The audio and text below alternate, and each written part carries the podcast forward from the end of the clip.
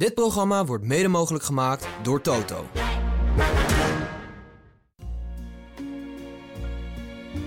Volgens mij is Peter Bos, die dus eigenlijk gewoon teleurgesteld is dat er een film over Oppenheimer is gemaakt en niet over hem. And uh, there used to be a ballpark where the field was warm and green. And the people played their crazy game with a joy I'd never seen. Dit is aflevering 131 van de Hartgras podcast. We zijn eh, echt heel goed bezet vanmorgen. Naast mij Danielle Kliwon, daarnaast Ivo Victoria, Frans Tomezen en Nico Dijkshoorn. We beginnen met een fragment. Femke Bol driving to close down on Nicole Yergin. She's going to move into the silver. Is she going to take it on the line? Oh yes! Oh yes! Can you believe it? Live sport cannot be beaten for drama. Femke Bol has stolen, stolen the last gold for the Netherlands. That underlines why this is the greatest world championship we've ever seen. So nou, wat zei die man van de NOS? Femke Bol, kan ze nog wat? Goud is uitgesloten. Maar deze man die had het gewoon, die zag gewoon toen ze tweede werd, dat ze ook kans had om nog te winnen. Hè? Wel knap. Echt goed. als ik er nog terugkeek. Nog een keer, weet je, je verwachtte toch gewoon geen moment meer. Nee, Tenminste, dat had ik. Ik vond het echt ook. het was echt. eh, Ben je wel een visionair als je dat ziet. Ja. Ehm Femke Bol, kan ze nog wat?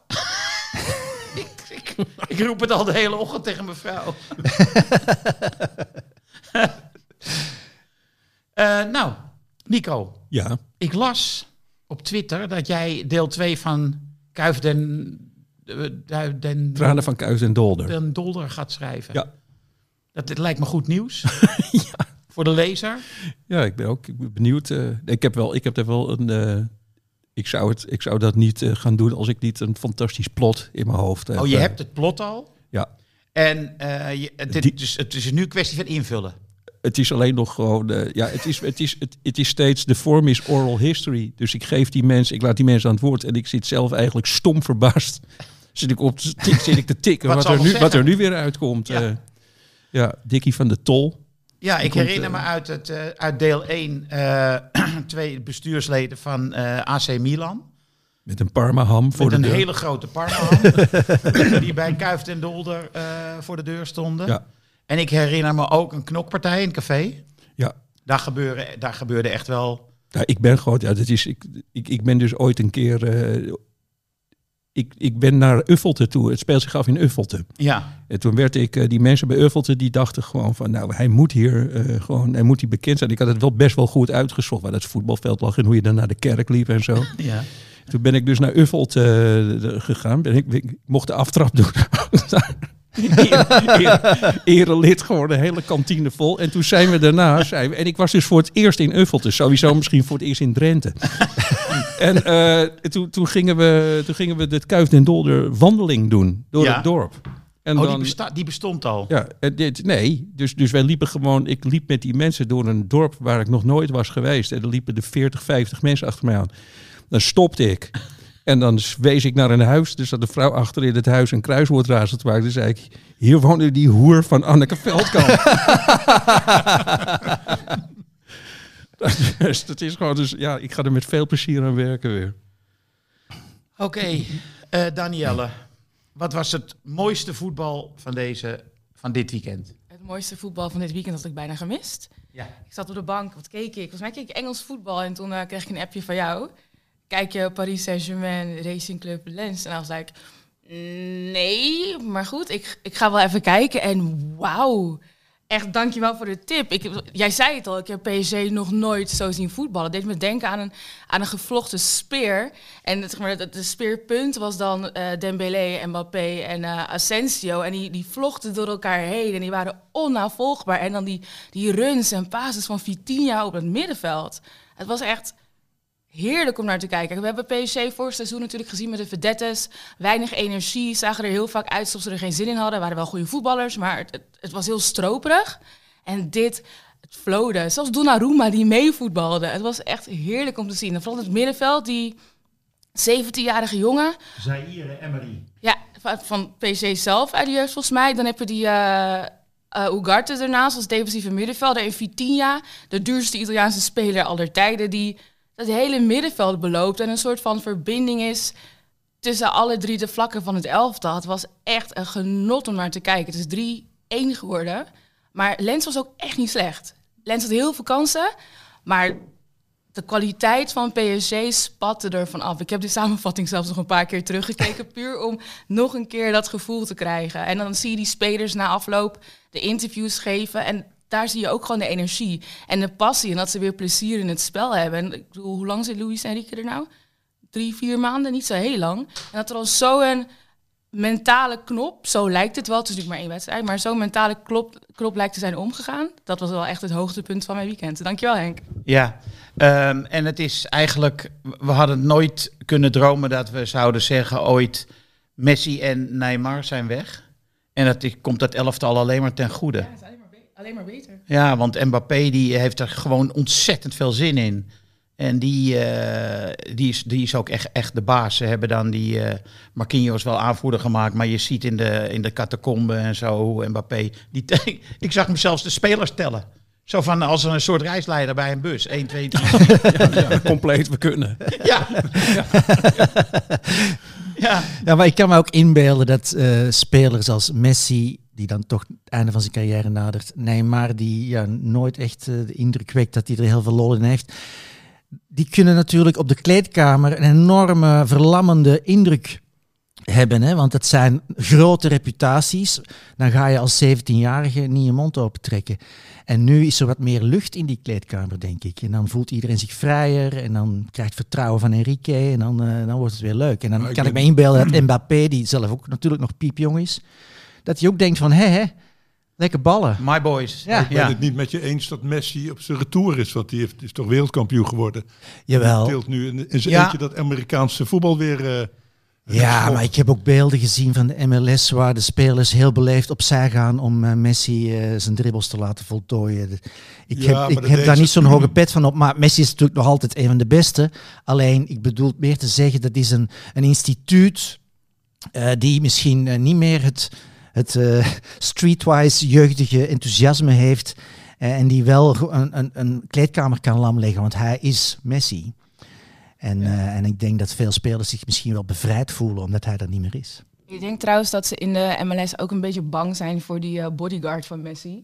die langs de zijlijn meeloopt en echt heel boos naar alle spelers kijkt die te dicht in de buurt komen. Ik vind het wel- leuk voor Messi dat hij daar weer aan voetballen, echt voetballen toekomt. Hij wordt daar niet doodgeschopt. Het niveau is net iets lager en dan kunnen we genieten. Maar ik heb er nu niet zo'n hoge pet van op van die eh, MLS wel. Nou, het is meer een telefoonvoetballer geworden. Heb je die goal van Messi gezien? Nee, laat eens kijken. Ja. En dan, hè, dan 30 seconden. Oké, oh, prachtig. Nou ja, hij kan het nog. Weet je dat? Ja, maar dat heeft hij toch altijd een beetje gehad. Nee, maar het is voor mij geen voetbal. Ik denk voetbal, je, je moet in het ritme van een wedstrijd komen. En, eh, en bij Messi is het gewoon, kijk even die vrije trap zeg. Jezus, dat ziet er goed uit. Oh, een dribbel. En dan geef je je telefoon weer terug aan degene die jou erop he- he- heeft gewezen. Ja, maar ik zit toch wel vraag in het stadion als er zulke momenten zijn. Als ze allemaal, laat maar zeggen, goed teamvoetbal wordt gespeeld. En ik mis een beetje die dribbles of die gekkigheid. Net zoals bij PSV. Ik, kijk, ik heb nooit zoveel naar PSV gekeken. Behalve als er zulke spelers als Xavi Simons of, of Noah Lang voetballen.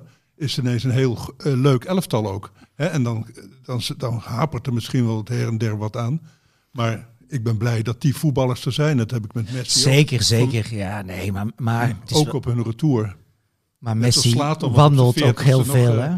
Maar je snapt toch wel gewoon al bij PSG, je bent er gewoon dolblij dat hij gewoon die, die, die leuzer van de Neymar een keertje verdwijnt. Ik bedoel, als je constant met mensen in een kleedkamer zit die er eigenlijk gewoon geen zin in hebben. Of die iedere keer in het begin van het seizoen, weet je wel, dat het afwachten is wanneer ze weer instromen. En of ze nog wel mee gaan doen.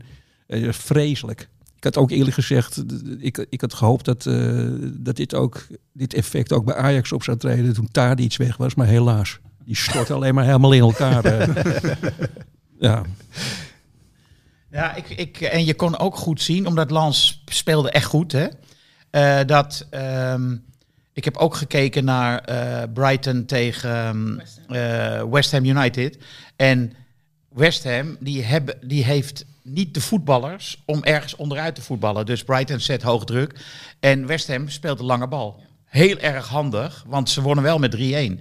Terwijl met dit middenveld van Paris Saint-Germain kunnen ze onder elke druk uitvoetballen. Want ze hebben allemaal een formidabele dribbel en een, eh, en een techniek om van te, hè, om van te watertanden.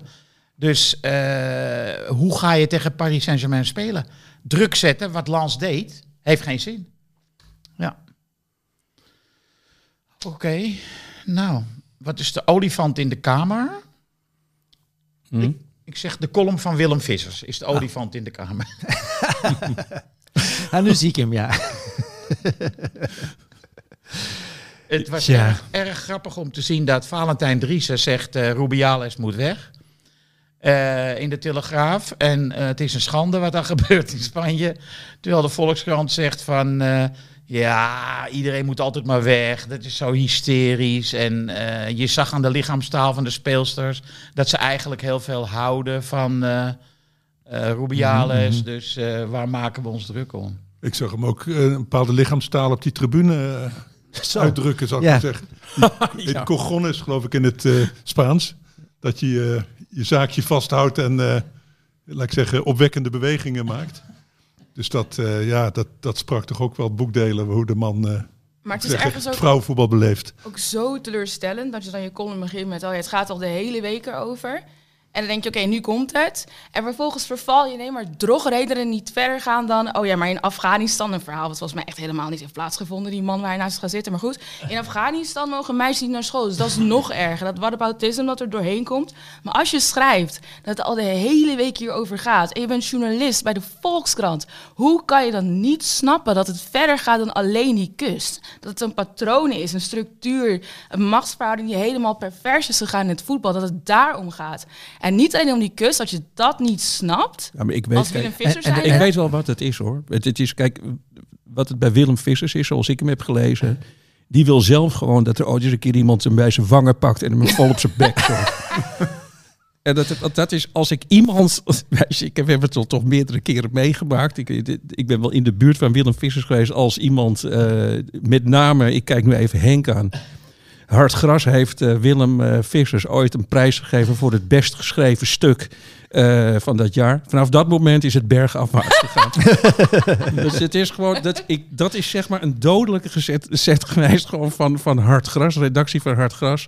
Hij is daarna is hij gewoon zo af en toe zo vreemd gaan schrijven. En het, het, het, het- ja, het is, ik, ik- dat is de enige manier waarop ik het kan uitleggen. Het is zo'n rare column. Ja, maar die, die kus aan zich, daar denk ik nog zoiets van, weet je, we kunnen daar van mening over verschillen. Er zijn ook heel veel vrouwen die zeggen, ja, het is maar een kus. Laten we dat even in het midden laten. Maar alles eromheen, in iemand die zo in de sport zit, zo in het voetbal zit en weet wat er gaande is, is het echt gênant dat hij dat heeft opgeschreven. En dat er niemand is die zegt, hé hey, grap, ga je nog even een nachtje over slapen? Dat mevrouw Visser, of de lichaamstaal-expert... Ja, maar nee. daar, heeft, daar hebben ze natuurlijk hun hoofdredacteur voor Pieter Klok. Die, gewoon, je eh, zou- die, die, die morgen gewoon voor de tweede keer in één week uit moet gaan leggen. wat een columnist in zijn krant bedoelde. Nou ja, en dan is het nog maar afwachten of Pieter Klok wel zijn huiswerk maakt en wel even een paar achtergrondartikelen gaat lezen over de Spaanse bond en over de cultuur die daar al meer dan twintig jaar eh, heerst. Eh, dus dat, dat is eigenlijk het meest kwalijke, toch? Willem Vissers is een journalist. Ja, En precies. je mocht gewoon verwachten dat een journalist eh, zich even inleest. Ik, ik, ik, ik wist het ook allemaal niet, maar ik las vandaag een achtergrondverhaal in de morgen over de Spaanse bond, over de vorige bondscoach van, de, van het vrouwenelftal, die eh 27 jaar lang op zijn plek is blijven zitten, totdat duidelijk werd dat daar ook al 27 jaar lang behoorlijk wat eh, seksisme en fout gedrag eh, gaande was, eh, die het hand boven het hoofd werd gehouden, allerlei toestanden daar. Eh, dus daar gaat het over. En, eh, en, en, en ja, van de gemiddelde eh tweep of xer eh, mag je een keer een domme mening verwachten, maar van Willem Vissers zou je toch mogen verwachten dat hij ja, meer weet.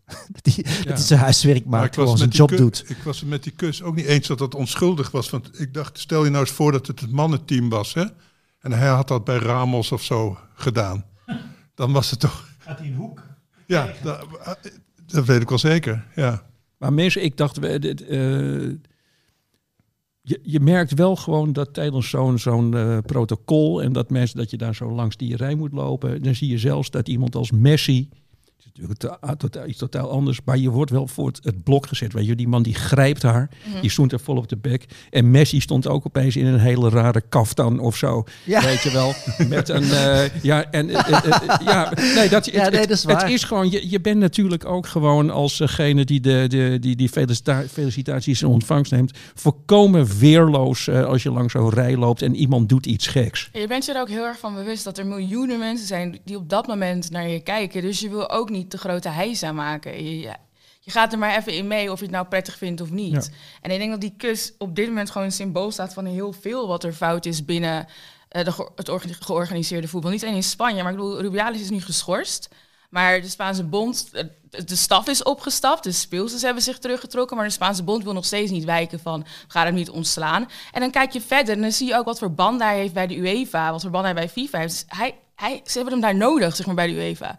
En er zit zo een soort van politieke corruptie achter. En dat allemaal hebben we afgelopen week voorbij zien komen na die kus. En dan nog denkt Willem Vissers, ja, Viel wel mee, viel die wel kus. mee. Nee, maar dat bedoelde denk ik Willem Vissers om hem dan ergens in bij te vallen. Dat, die, dat die, al die bobo's natuurlijk allemaal niet deugen. En dat de verontwaardiging relatief groot is in vergelijking met de verontwaardiging over de, de smeergelden in De Qatar. en- verontwaardiging over de meisjes die naar school kunnen in Afghanistan.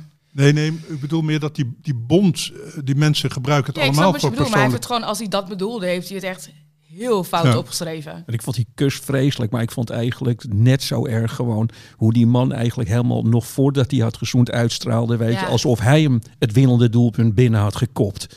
Dus dat, dat vond ik zo erg. Gewoon dat hij het zich, eh, hoe dan ook, ook als hij er niet had gekust, zou het ook stuitend zijn geweest. Want het is Zijn gewoon, hij stond daar gewoon ongelooflijk zich daar dat kampioenschap, wereldkampioenschap toe te eigenen. Ja, maar dat doen die gasten allemaal. Want eh, ik, ik eh, moest de ramen dicht doen dit weekend omdat er in Zandvoort eh gereisd werd. Ik kreeg nog iets Ik dacht, we gaan het er niet over hebben, hebben we het er toch over. Ja, maar ik, maar ik moet het erover hebben, want ik zag het staartje van die, die huldiging ergens. Ja. En dan zie je ook die mannetjes erachter staan, die Prins Bernhard, die, die huisjes melken. Die staat er dan ook ineens met, met die grote bril. Ik zou maar zeggen, hè, want die denkt ook, eh, dit wordt door 100 miljoen mensen wereldwijd bekeken.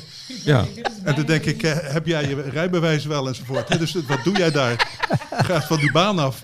Hè, dat is gevaarlijk. Ja.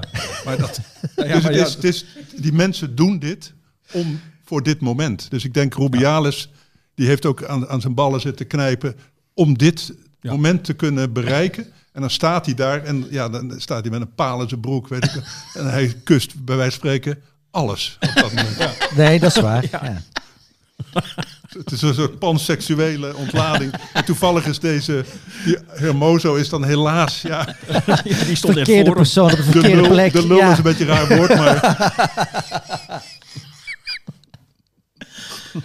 Ja, en eh, ik las ook inderdaad wat jij zegt, achtergrondverhalen. Die, die vrouw die directeur marketing was bij de Spaanse voetbalbond, aan wie die elke ochtend vroeg, wat voor kleur ondergoed heb jij aan?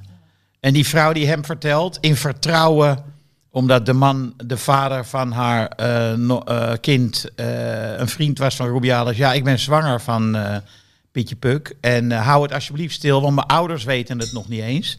En dat hij dan eerst zegt van, had je dan niet, je niet beter van achteren kunnen laten neuken? En vervolgens zegt hij tegen een vergadering, ehm hey, gefeliciteerd even, want zij is zwanger. Ja, deze man deugt echt totaal niet. Behalve Precies, op een bepaalde plek in de Volkskrant. Ja.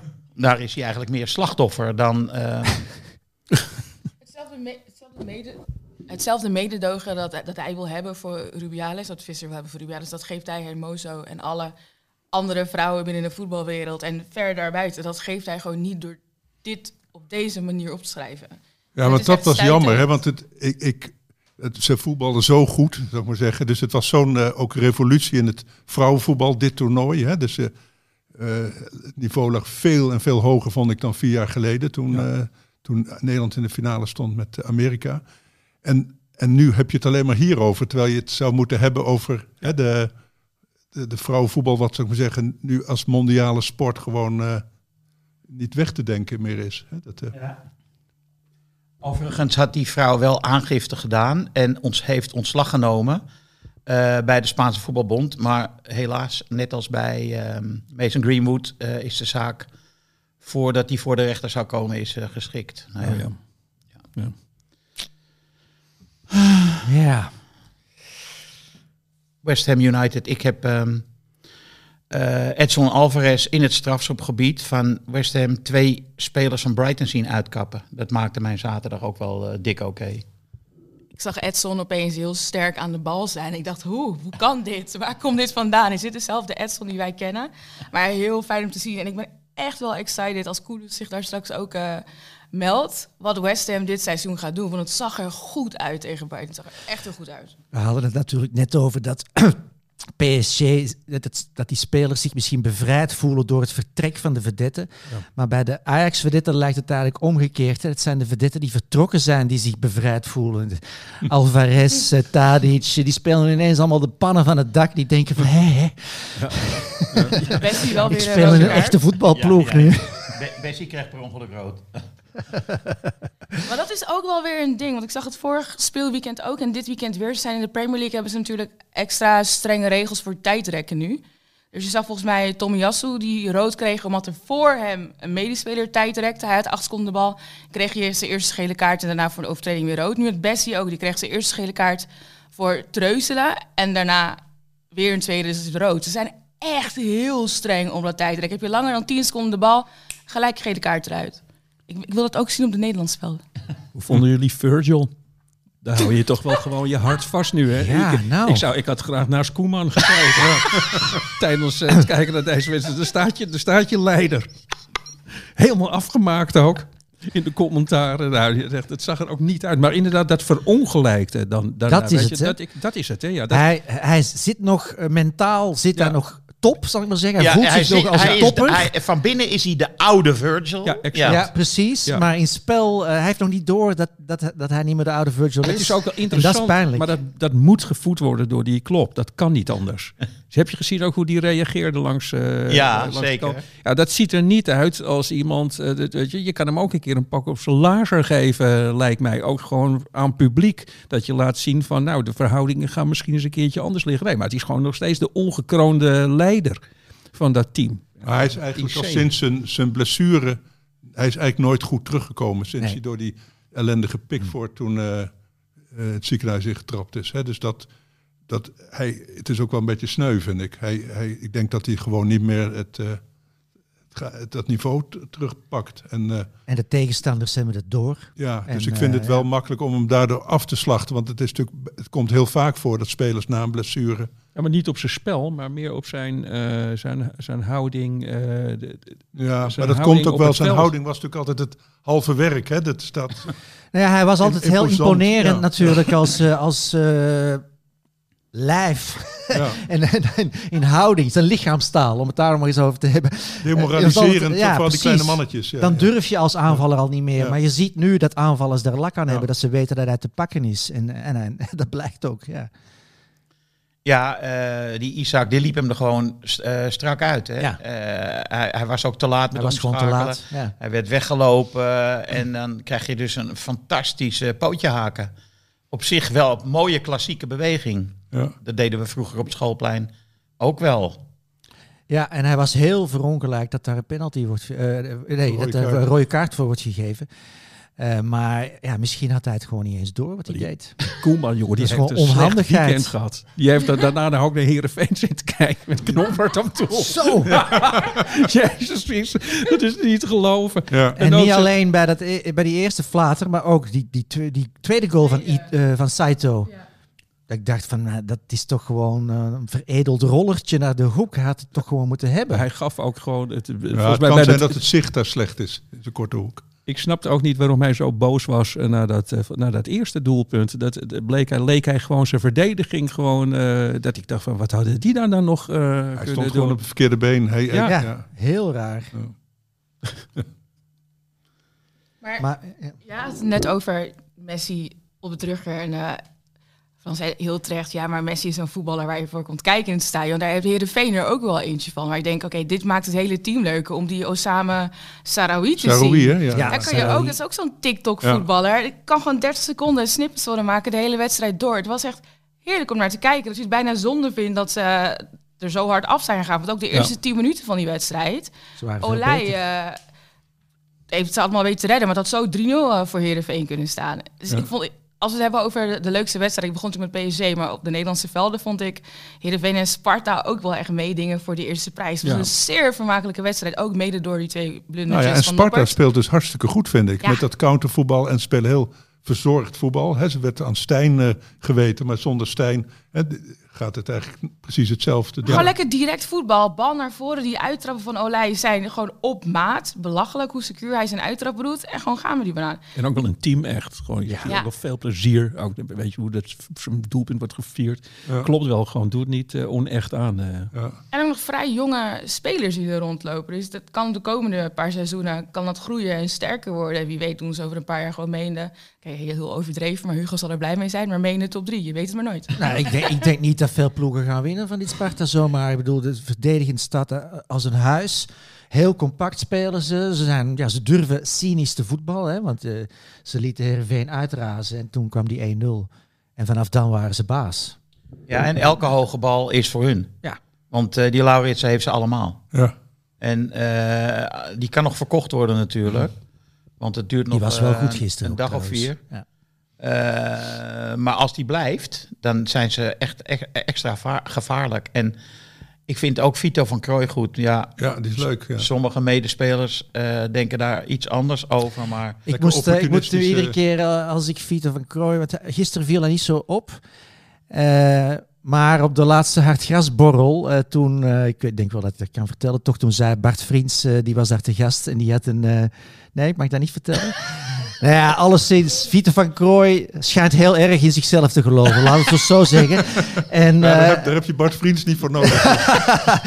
en iedere keer als ik hem nu zie voetballen, moet ik denken aan die anekdote die Bart Vriends toen vertelde, die ik nu niet mag vertellen. En, en ja, heb ik, groeit mijn sympathie voor Vito van Krooi, laat ik het zo zeggen. Ehm, maar die Saito, over TikTok eh, voetballers heerlijk. gesproken, dat is ook een heerlijke voetballer. Hij had vier fans in de tribune, een familie. ja, ja, Ja, ja. ja. met de Japanse vlag, een Ja. vader, moeder en twee kinderen. Ja, geweldig. Ja, ja, ja. Geweldige voetballer. Eh, PSV Rangers is eh, de wedstrijd van de week. Laten we vast eerst even eh, de voorspellingen doen. En dan eh, zullen we het even hebben over Noah Lang, Peter Bos, Ramaljo, et cetera. Heerlijk. Hè? Lekker. Hè, hè? Lozano. We zijn misschien. begonnen. Ja. Danielle, wat eh, denk jij van de wedstrijd? Ja, ik dacht dus vorige week 2-2. Ik dacht vorige week 2-2. En dat is eh, heel mooi uitgekomen. Ik vond het best wel een leuke wedstrijd ook. Alleen, ik heb niet gewoon een beetje zo'n baksteen onder in mijn buik zitten. Een naar gevoor, naar gevoorgevoel, wauw, naar voorgevoel. Ik denk eigenlijk dat het 1-2 wordt. En het is voor de rest nergens op gebaseerd, alleen maar op mijn gevoel. Ivo? Ja, ik snap die baksteen, eh, die voel ik ook. Dat, dat- ik denk heel veel PSV-supporters voelen die baksteen, want iedereen voelt die bui hangen. Als ze, Is het een originele baksteen? Of? nee, want eh Ramaljo eh, achterin is een verdurende bron van onrust voor het hele elftal. En, en ik denk dus ook een bron van onrust voor het voetbal dat Bos wil spelen. Namelijk hoog druk zetten en weten dat je die ruimte in de rug weggeeft. Maar als je dan weet dat er achterin een geweldenaar staat die iedere keer als de tegenstander eronder uit voetbalt het oplost, dan durf je ook die risico's blijven nemen. Virgil. Maar als het hele elftal weet, ja, maar als het hele wel- elftal weet dat er achterin Ramaljo staat, ja, dan ga je soms toch even nadenken voordat je die risicovolle steekpaas eh, geeft. En dat is een beetje, denk ik, de baksteen waar, waar heel PSV mee zit, al een paar jaar. Eh, dat heeft ons al een keer eh, Champions League gekost. Desalniettemin wordt het 4-0. Nico? Ja, ik, ehm, ik denk dat ze gaan winnen. En dan dat vooral zeg maar omdat eh, Noah Lang in dit soort wedstrijden zich wil tonen. Aan, eh, zeg maar, en dan, en dan volgend, volgend jaar, net zoals hij in België heeft gedaan, na dit jaar gewoon uitgebreid afscheid nemen van alle PSV-supporters. En hopen dat ze erg van hem hebben genoten en dat die transfer dan weer niet doorgaat. ja. Dat was zo fantastisch, jongen. Heb je dat toch gezien? In dat interview in België. Jong, ik, ho- gewoon letterlijk zo. Gewoon tegen de, ik, ik, ik hoop dat jullie onge, in, te- in, tegen, naar, naar de Brugge supporters. Ik hoop, ik hoop dat jullie van mij genoten hebben. het is tijd om te gaan. En dan gewoon, gewoon komt die Ik transfer heb er het niet. Belgische voetbal op de kaart gezet. Jullie gaan me Ja, missen. En Het is echt, ja. Maar ik denk nu dat, ik denk ik- in dit soort wedstrijden volgens mij, eh, hij kan er zomaar gewoon een paar injassen. Ik hoop het, want ik vind ze wel echt ontzettend fijn voetballen, PSV. Ik vind het het leukst voetballende team op dit moment. Ja, ik, ja ik, ik denk ook dat ze winnen. Maar de, in- de, Ramaljo is wel inderdaad het, eh, het, het, het lek achterin. Maar ik vond in de laatste wedstrijd de Sangaré ook bijzonder slecht in het verdedigende werk. En normaal is Sangaré altijd de rots in de branding. Zodat die bal eigenlijk snel weer wordt opgehaald. En nu, als, als de voorhoede de bal verliest of, of iemand aanvallende middenvelder, is het meteen een counter. En, en, en gaan ze meteen op de goal af met drie man. En dat is, als Sangaré niet beter wordt, eh, ni- niks, niks, eh, niks aan te doen. Dan, dan- Ja, Rangers Ja, had het, had het wel tactisch echt goed eh, voor elkaar. Hè? En eh, dat kwam ook omdat lang in de heenwedstrijd... Wijn, die had dubbele, soms drie dubbele dekking. Ja, Aan de andere kant, Bakayoko ook. Ja. Hij kwam er niet langs, kreeg geen ruimte. ja, maar bij hun Dan ben je ook sneller de bal kwijt. Ja, maar hun flanken kwamen er ook niet door. Die Tavernier, die, die normaal heel gevaarlijk is, die kwam Ja. ook de middenlijn niet over. Dus die, eh, die, die liep er ook heel gefrustreerd bij. Dus ze deden wel een paar dingen, vond ik heel goed. Alleen, ik vond juist op het centraal, in de as, daar lieten ze het eh, lopen. En eh, Nou, zeg maar, ik vind wel, zeg maar, wat de uitslag ook wordt, verheug ik me wel als een kind gewoon alweer op het interview met Peter Bos na de wedstrijd. dat vind ik, nou ja, daar kan ik gewoon. Gisteren met Joep Schreuder. Ja. Ach, maar daar hebben sowieso ieder interview. Ik denk, ik zat vanochtend zat ik in de auto van dat ik dacht, wat doet hij me dat? Wat, hoe zit dat nou? En volgens mij is Peter Bos, die dus eigenlijk gewoon teleurgesteld is dat er een film over Oppenheimer is gemaakt en niet over hem. Weet je wat? Zo voelt het gewoon. Zo van het, het, het- een genie die die. eh, dit, dit- en dan moet je met de Hugh Bertrams eh, dan moet je met op de hertgang... eh, Schreuder. sta je met of Hugh Schreuder, ja, ja, ja. Joep Ja, Schreuder. maar zo, maar zo voelt het altijd. Het is gewoon alsof er een soort, als, alsof het allemaal eh, de- uitgetekend is en alsof je het in diagrammen op een. eh, Maar dat interview Ja, was zo man. gênant ook weer. En Schreuder, dat kan toch ook, dat kan toch gewoon niet. Dat is een journalist betaald van ons belastingsgeld. En die heeft dan vooraf ergens een tweetje gedaan met iemand van PSV. Want, heb je het gehoord? Peter Bos kent alle voornamen van alle 50 spelers en stafleden voordat hij aan de baan begint. Misschien kan je dat in het interview verwerken. En dan de manier waarop dat wordt gedaan. En dan Peter Bos die nog even zo een pauze laat vallen voor hij antwoordt. Alsof hij daarover moet nadenken. Ja, natuurlijk. ja. Wat is dit? Waar zitten we naar te kijken? Dat is toch geen... Geef mij dan maar pastoor. Daar ben ik gewoon, daar ben ik zo'n een fan van, van die gast. Dat is dan weer iemand die tot zijn stomme verbazing niet in een verwinkel terecht is gekomen. Maar, maar, maar, maar trainer van. eh, het, het, het is zo niet. Maar dan op een goede manier bedoel ik. Dat is gewoon zo niet. Je voelt dan als dat, dat dit zo niet zijn wereld is. Dat hij met enige tegenzin gewoon eh, de, de, de- de coach uit moet hangen. Een soort schaamte zie ik altijd. Ja. Ehm, eh, Ivo, jij als eh, PSV-fan, aanhanger, expert. ehm, is het niet zo dat of er nou Ramaljo staat of dat Sangaré misschien defensief eh, uit vorm is, is het niet zo dat dit Bos bij elke club toch wel met een zekere regelmaat overkomt? Dat hij tegen counters oploopt en... Ja, ja, ja. En dat geeft hij zelf ook toe. Hè. Ehm, dat is inherent aan het voetbal dat hij wil spelen. Dus dat is op Hij, zich zet, niet... hij zet ook vaak verdedigende middenvelders centraal achterin, hè? Ja, ik Ja. hoop niet dat hij dat morgen gaat doen. Want eh Jerry Schouten die kon, die, Schouten die kon het schijnt niet volgen tegen de reserveploeg van Monaco achterin centraal. Ehm, nee, dat is inherent aan, aan dat spel.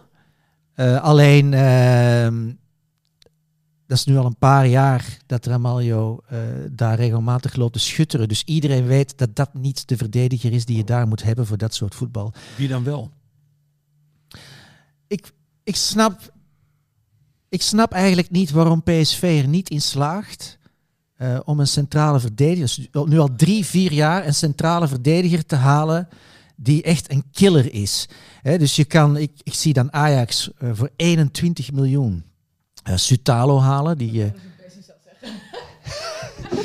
nou ja, Bessie. Ik denk bijvoorbeeld dat Nou, die bij PSV op die zijn. plek Ja, ja. eh, fantastisch zou kunnen doen.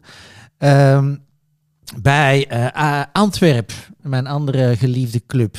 Antwerp heeft vorig jaar eh, over alle competities 21 keer de nul gehouden. Eh, met Pacho en Alderwereld centraal. Pacho is voor 15 miljoen verkocht aan Frankfurt. En dan halen ze een 19-jarige Fransman bij Dortmund. En die staat meteen in de basis tegen AEK. Speelt de pannen van het dak. Eh, waarom ziet Overmars dat wel en Ernie Stewart niet? Waarom eh, ziet PSV niet dat een verdediger kopen voor 20 miljoen, die ervoor zorgt dat je vijf of zes keer vaker de nul houdt en daardoor dus misschien wel 10 punten meer haalt in de competitie, dan is dat geld terugverdiend. Hè? PSV structureel blijft daar eh, onderbesteden en onderschatten wat het belang is van die nul, volgens mij.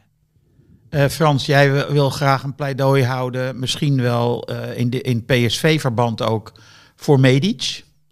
Ja, want het is natuurlijk. Het Nederlands voetbal wordt langzamerhand gekenmerkt door, wa- door waardeloze verdedigers. En ook die, die ze van buiten halen, die eh, voldoen dan helemaal aan de, aan de Nederlandse norm. Hè, dus, eh, Voetballende verdedigers. Ja. ja, en, en Ja. als ze dan zo'n zo'n beul eh, kopen, zoals Ajax heeft dan Medisch voor, voor een spotprijsje van 2 miljoen opgehaald uit eh, Hamburg. Dan, eh, ja, zelfs die gaan eh, in de malaise mee.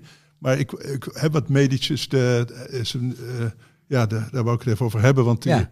is nu al, al afgebrand na twee wedstrijden. Na zijn fantastische kanonskogel en daarna enorm- een paar enorme blunders in het eigen strafschopgebied bij het uitverdedigen. Want dat had hij volgens mij in Hamburg nooit hoeven doen. En dat vond ik wel. Ha- Had hem gezegd, geef de bal aan iemand die wel kan voetballen. Dan was er niks aan de hand geweest. Ze lieten hem namelijk alleen staan en dachten, ja, eh, doe maar achter je standbeen langs. En, eh, ja, Doe maar zoals aan wij. doe maar Alvarez. En dan ligt hij al op de grond, weet je wel. Dan struikelt hij over, zijn- over, over zijn standbeen. of- Omdat Nee. hij niet weet welk het standbeen was. En, Nee, Medic heeft alles in zich om, om een cultvoetballer eh, Ja. te worden. Hij moet alleen ze- zich aan zijn beperkingen houden. Maar ja, ik moest natuurlijk onmiddellijk aan jou denken toen ik eh, las dat Medic van eh St. Pauli afkomstig is. ja, St. Pauli is wel de, de- ja, dus de, de, ja, de, de, de meest culte club die je in de wereld kunt eh, indenken. De anarcho-socialisten van Duitsland. Ja, ze zijn inmiddels totaal woke, maar dat verhindert, verhindert hun niet om, om een soort SS-symbool, namelijk de, de doodskop, als, eh, als clubembleem te hanteren. Dat, dat combineren ze heel soepel eigenlijk. ze verkopen daar ook alweer condooms van, met die, met die, met dat, die totenkop. Nou ja, dan weet die eh, spermacel dat hij eh gedijs moet houden. Dus het is ook safe sex zijn ze ook voor, maar dit is een, eh, het is een wonderlijke club. Het, stadion ligt ook midden in de Hoerenbuurt, de Reeperbaan. En als je er wel eens komt zoals ik, dan verbaas je eigenlijk over die, die combinatie. Maar dat blijkt heel goed, goed samen te gaan. Ze hebben zelfs een speciaal vak voor, eh, Voor de dames van plezier. voor de dames van lichte zeden. Ja. Je hebt erover geschreven toch ook? Ja, het is, eh, ik, heb, ik heb menig eh hardgras voorstelling opgeluisterd met een eh sfeer, sfeerimpressie van eh St. Pauli, de tribune. En zie- zou je dat hier in de podcast ook misschien kunnen doen? was iedere keer het hoogtepunt. Ja, nou ja, ik doe, het- het hoogtepunt doe ik niet, want het is... eh, als, hè, want de Toto is ook aan restricties gebonden, dus ik neem aan dat die ook voor mij gelden. Dat ik als eh, role model de Nederlandse jeugd niet eh, op het verkeerde pad eh, kan brengen. Ik wil wel even beginnen met de definitie van eh, voetbal volgens Duitsers, want dat is wel heel belangrijk om, om, om de status van St. Pauli te begrijpen. Ja. Eh, na Hitlers ondergrondse Abschiedspartie in 1945 was het leiderschap op natuurlijke wijze overgegaan op de bondstrainers van de diverse aangesloten sportbonden. Nu oorlog geen oorlog meer mocht zijn, zou voor Duitsers sportoorlog worden. Iets waar hun innigste tegenstanders, nog 5 mei vierend op elk dorpplein dat er te vinden was, pas achter zouden komen toen het al lang te laat was. Nou ja, dat is een beetje het, eh, sfeertje. Kijken. Duitsland vol eh types Rubiales. Ja, oh ja, het leek of de halve reperbaan uitliep om St. Pauli aan te moedigen. Waar je ook keek, zag je de voetbalvrouwen toestromen. Het vlees deinde en klotste het stadion in en de mannen liepen er vanzelf achteraan. Een beetje Wim, Wim, Willem Vissers Ik denk dat Willem Vissers zich helemaal thuis zou voelen bij eh, St. Pauli.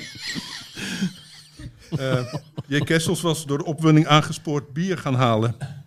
En tot zijn eigen verbazing binnen de kortste keren met drie kloeke halve liters bij ons teruggekeerd. Volgens hem verdwenen al die vrouwen ergens onder in het stadion. Hij had het niet goed kunnen zien, maar hij had zo zijn eigen ideeën. En die ideeën logen er niet om. Zelf werden wij een andere kant op geleid. We waren terechtgekomen in een grote, luidruchtige groep zwetende en schreeuwende bruinhemden. Ja, dat is de clubkleur van St. Pauli. Bruin. Met doodskopvlaggen. Het bekende voetbalsfeertje. We lachten vriendelijk terug. En dan, nou ja, dan gaan we frikandel eten. Het blijkt een braadwoest te zijn. Maar goed, dat is een beetje de, de sfeer. Heb jij daar... eh, dit, dit komt uit J. Kissels, de novel, Ja. een geweldig boek. eh, maar heb je er hier veldwerk voor eh, gedaan, eh, Frans? Heb je hier research gedaan? Zo- Nou ja, ik was zat meer op die reperbaan dan in het stadion. Maar in principe ben ik wel eens in die, in die fanshop gaan kijken. ik heb ook... eh, ik, heb, al heel lang... Als het koud is, doe ik deze das om. Ah, schitterend. Ja, voor de kijkers thuis. Voor de kijkers thuis. eh, Geweldig zeg. You'll never walk Ja. alone. Maar dat moet je dan eigenlijk met een Duits accent uitspreken. Never walk alone. ja, Millentoornstadion. Ja, dat is eh, bruin, is ook zo'n kleur, zou ik maar zeggen. Dat moet je ook als voetballer tegen kunnen. Dus als je Medic ziet, moet je wel beseffen dat hij in een bruine broek, bruine kousen en een bruin shirt heeft gespeeld.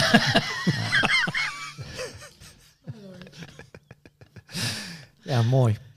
Hè, hè. Nou, eh, dan gaan we de koning van de week ehm, eh, behandelen. Oh. Nico, wie is jouw koning van de week? Jezus, ja. Machtig. Ja, toch Alex Pastoor dan. Toch zeg ik nog een keer. Alex Pastoor. Met, Ja. Ik vind het een eh, opvallende, verrassende, maar Ja. toch wel toe te juichen keuze. Kijk maar eens naar interviews, hoe die erbij staat. Zo van sorry. weet je wel, ja. Allemaal Maar- gekkigheid. Ja, ik weet ook niet hoe ik hier terecht ben gekomen.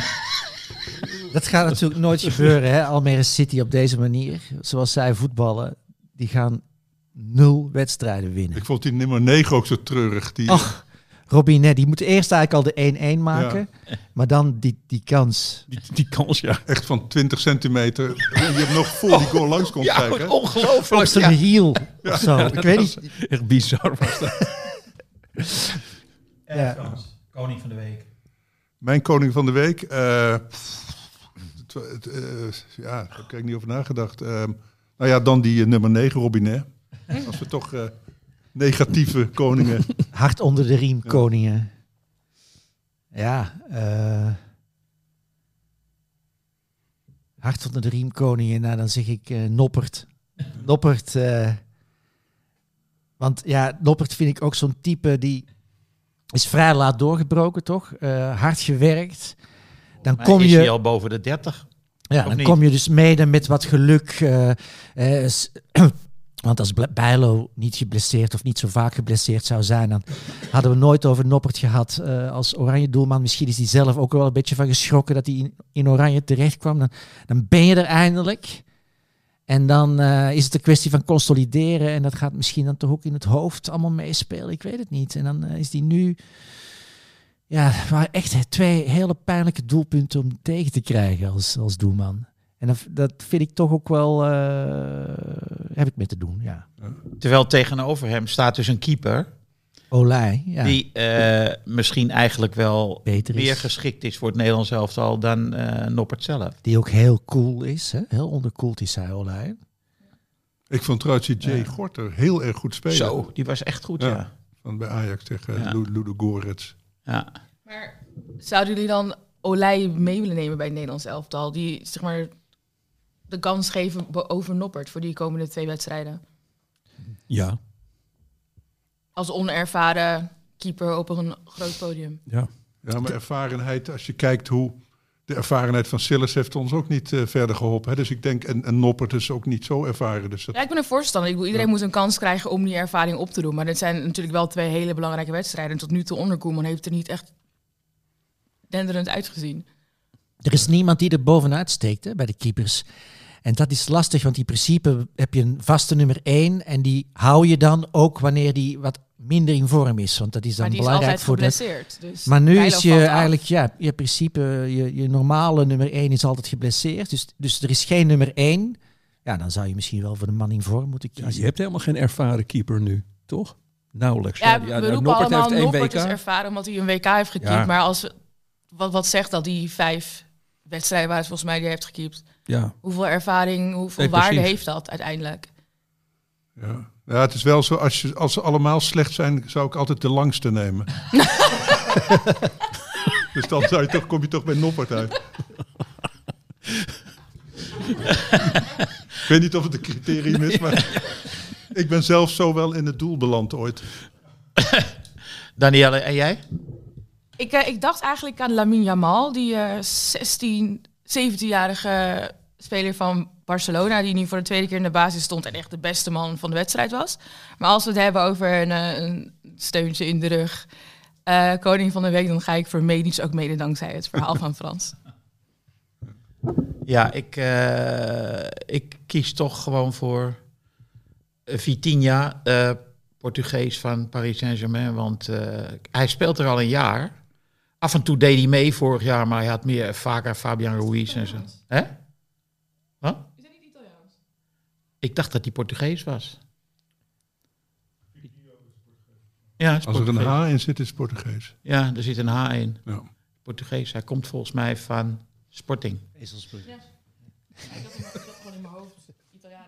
Ik had in mijn hoofd heel random Italiaan inderdaad, maar Maar ik vond hem zo verschrikkelijk goed. En eh, het hele gunstige teken voor Vitinha is dat Mbappé wilde hem graag de bal geven. Dus dat zag je voortdurend eh, om zich heen kijken. Waar is Vitinha? Dan kreeg hij de bal. Ze zetten er één tweetjes op en zo.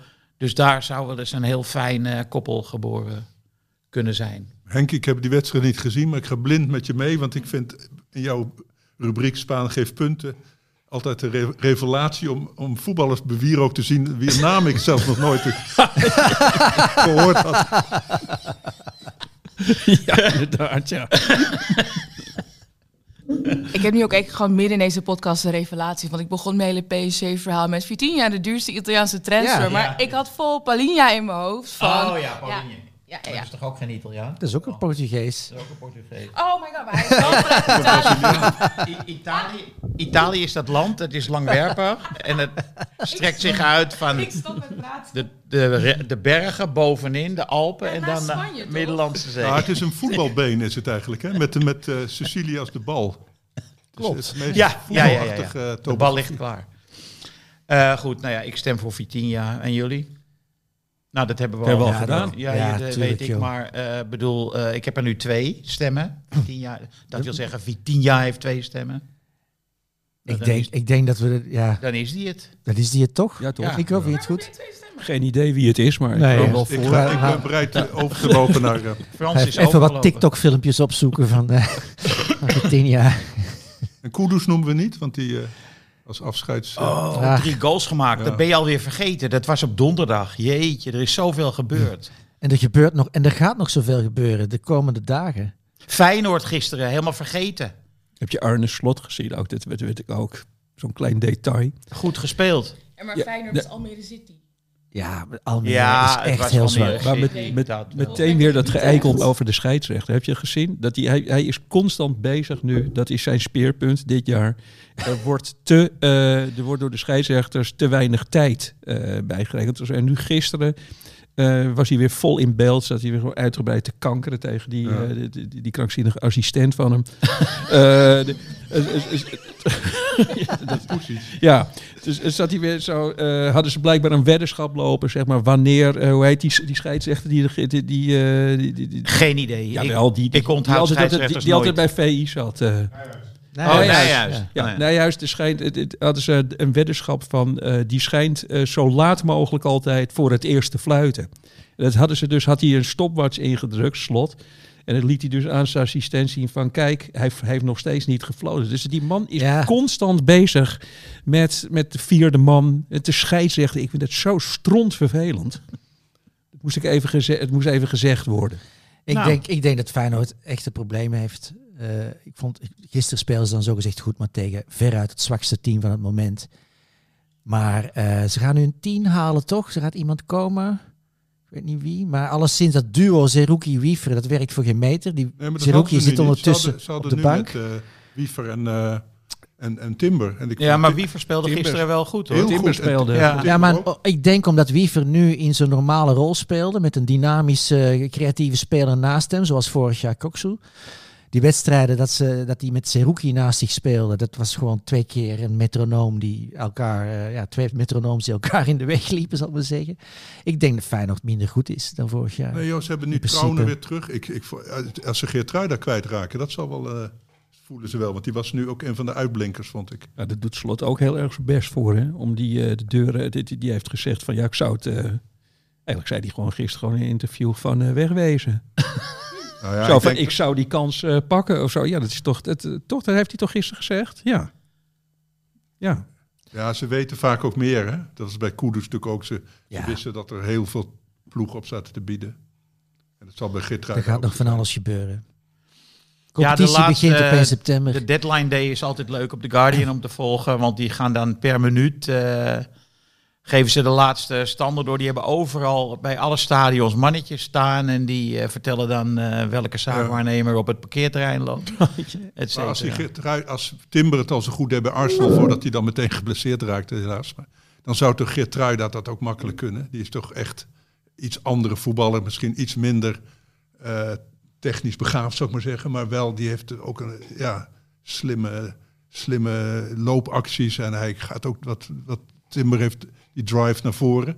En ik, vind, ik vond hem deze wedstrijd echt eh, het domineren. Hè? Want hij, is, hij is dan rechtsback, maar op zo'n manier, zoals de moderne rechtsback, eh, eh, dat, dat hij overal te vinden is, behalve rechtsachter.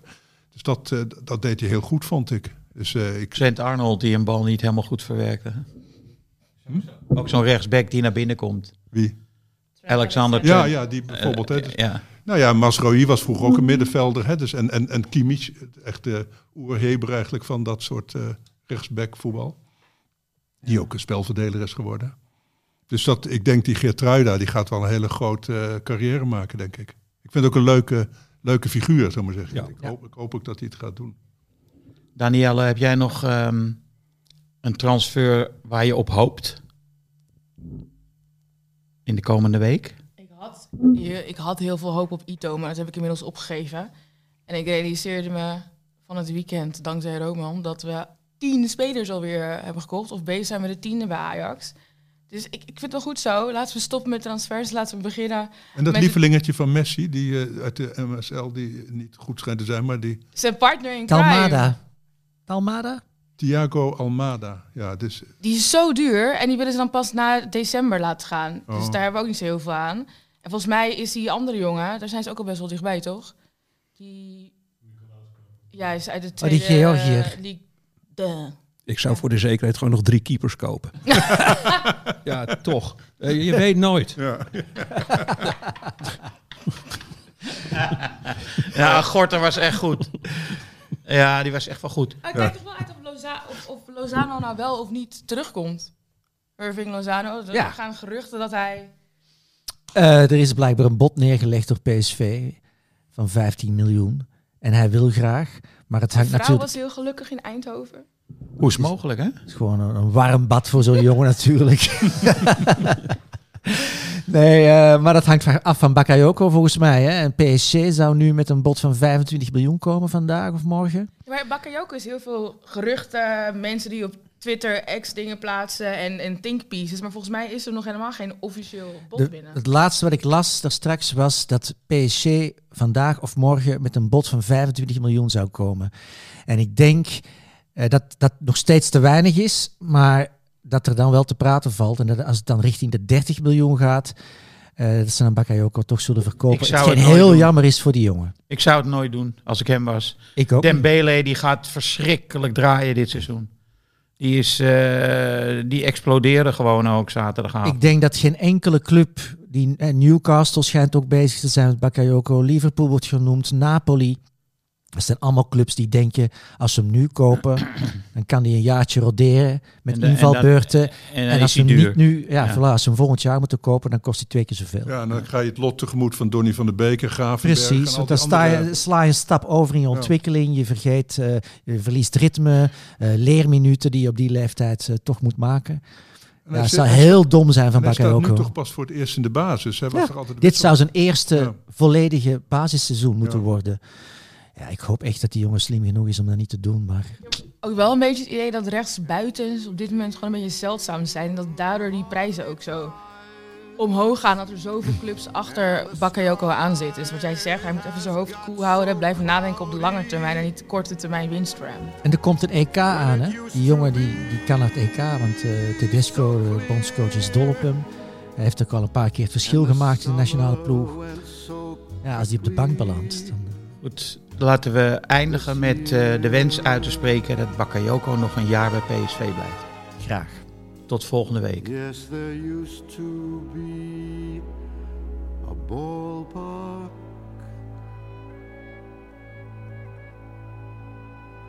right here.